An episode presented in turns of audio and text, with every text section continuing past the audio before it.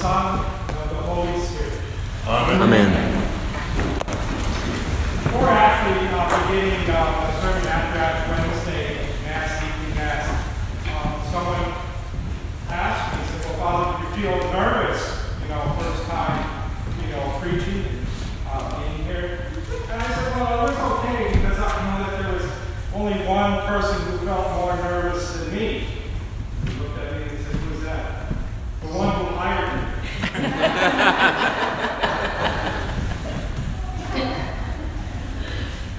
And um, with preaching, uh, because of the size of the church, I had served in smaller churches and preached from the aisle. I realized I need newer bifocals because it's harder. Been losing uh, uh, my place, so please forgive me for that. You know, we live in a world and in a time of competing stories and views. I mean, it's very simple. Turn on the TV, and pick your uh, poison that you want to watch, and same story, different views of what is going on, um, different type of angle of the story. We in the church, we find the same difficulty. The church collectively, um, different type of views. Where do you stand on this? Where do you stand on that? Um, we also live in a world of contradicting stories. You know, when uh, doing uh, police work, we would ride on the scene, were always told that I tell people that there are three things here. There's your story, my story, and the truth. And there would be contradictions about what actually happened. No, no, no, it's like this. No, it was like this. Now, in these stories and in these worldviews, even in the contradicting stories, truth does exist. What actually happened, what actually took place, or what is the right view we should have, does exist. And truth is discoverable, and on our part as Christians, Catholic Christians at that, it is revealable that it doesn't just come down to, well, you know, I sort of see it this way, or I sort of see it that way. The great thing about Anglicanism is that there's room for us to use our reason, but within a collective structure. And this truth, it exists beyond our own declaring of what the truth is. That there is God's truth that is over and beyond us. Think about in terms that um, we can know the truth. The parable, the story in Genesis of Adam and Eve and the serpent. In that story, they knew the truth. They knew that God made them. They knew that God loved them. They knew in some way that they were made in God's image and likeness. But yet they reject the truth. And think about on the basis that they reject the truth. God says you can have everything in this garden except this tree, this tree of knowledge of life, or good of evil. That leave alone. And the serpent tests him and says, well, he doesn't want you to eat from that because then you're going to be like him. You're going to know the difference between good and evil. Well, they already know the difference between good evil. They reject it. The serpent knows as well. And the powers of evil ask us, tempt us to reject the truth. The gospel story today Jesus' temptation exemplifies that he lived in a world as we did. It highlights competing world views and contradicting stories. Especially in Matthew's gospel, very, very clear. The serpent, this clever, the, devil in this case, um, very, very uh, cunning, uses scripture, the truth of the scriptures against Jesus and is able to nuance it and twist it. But Jesus, all truth, puts it in a perspective and says, There is that truth, but there's the truth of my Father. So in the story, Jesus is not showing us how to overcome temptation, if you will. We're always, or maybe not overcome, but to do away with temptations. And temptation is going to come. And I will say this that if you want to be good in prayer, if you want to grow in your holiness, you're going to be tempted. Mightily and strongly. I know that uh, when I was director of St. Peter's Sheboygan Falls, after three years, I was a young priest, I wanted to quit. I was like, oh, these individuals are so recalcitrant. you know, I was like, one of them shaking my hand and said, Father, we know what you're trying to do. We just want this place to be open long enough so we can be buried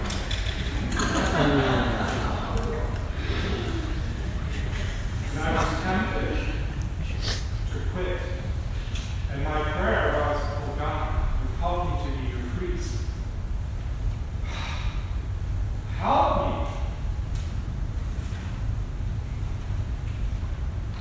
Almighty God, whose blessed Son was led by the Spirit to be tempted by Satan,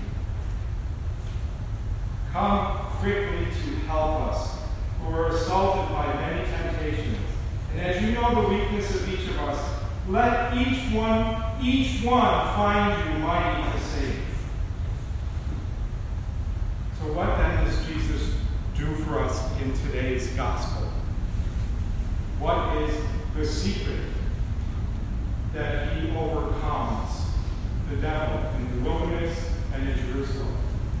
Well, first of all, he overcomes the devil not because he was the divine Son of God and because he said, Tempt me all you want. I am God. Temptation drops off my chest. That would not be fair. But as a human, as completely and utterly human, just like us, he shows us that we work through temptation by being faithful to the Father. He's faithful to the Father. And he sticks by God's plan. Now, faithfulness does not come easy. Those competing stories that each of you can think of in your own minds, they grab our attention. They grab our attention spiritually. Read this book, and in only 90 days, you will be able to walk six inches above the ground. Buy my program, and you will receive 2,000% interest on your investment. You want to be happy and content in life? Here are 15 easy steps for better psychological well being. And all of these things, we might, hmm, that might be good. But it's not the truth. It's hard to see the truth of God's plan for us. But that plan goes back to what I mentioned on Ash Wednesday. Why did God make us? He made us to know Him and to love Him. God's plan is that we should know His love for us and His desire for us to rest our hearts in Him and in Him alone. I'm not saying it's easy, but it's that love that evinces us, forward. Consider the collect from Ash Wednesday. Almighty and everlasting God, you hate nothing that you have made, and forgive the sins of all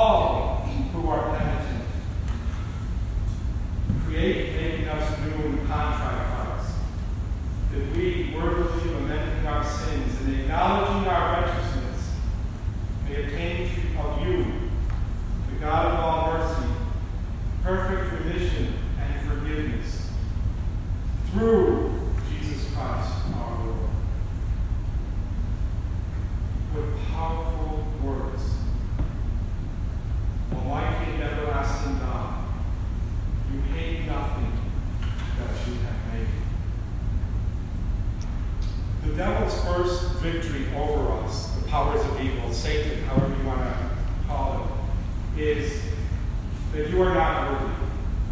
He knows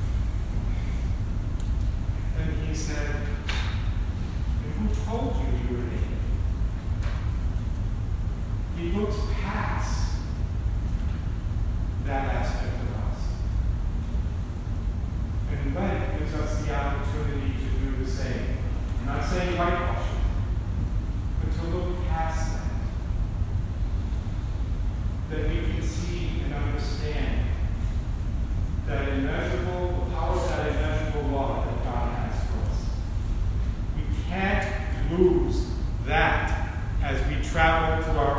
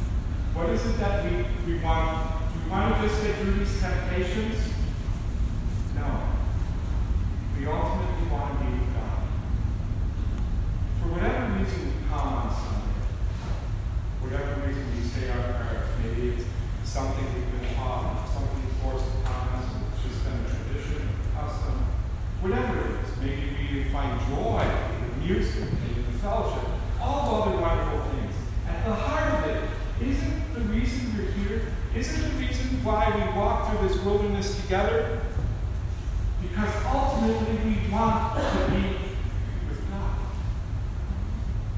We ultimately want union with Him. We ultimately don't want those things that the devil holds in front of Jesus. We want Jesus. We want to know the tremendous and ineffable joys Easter and new life in God. That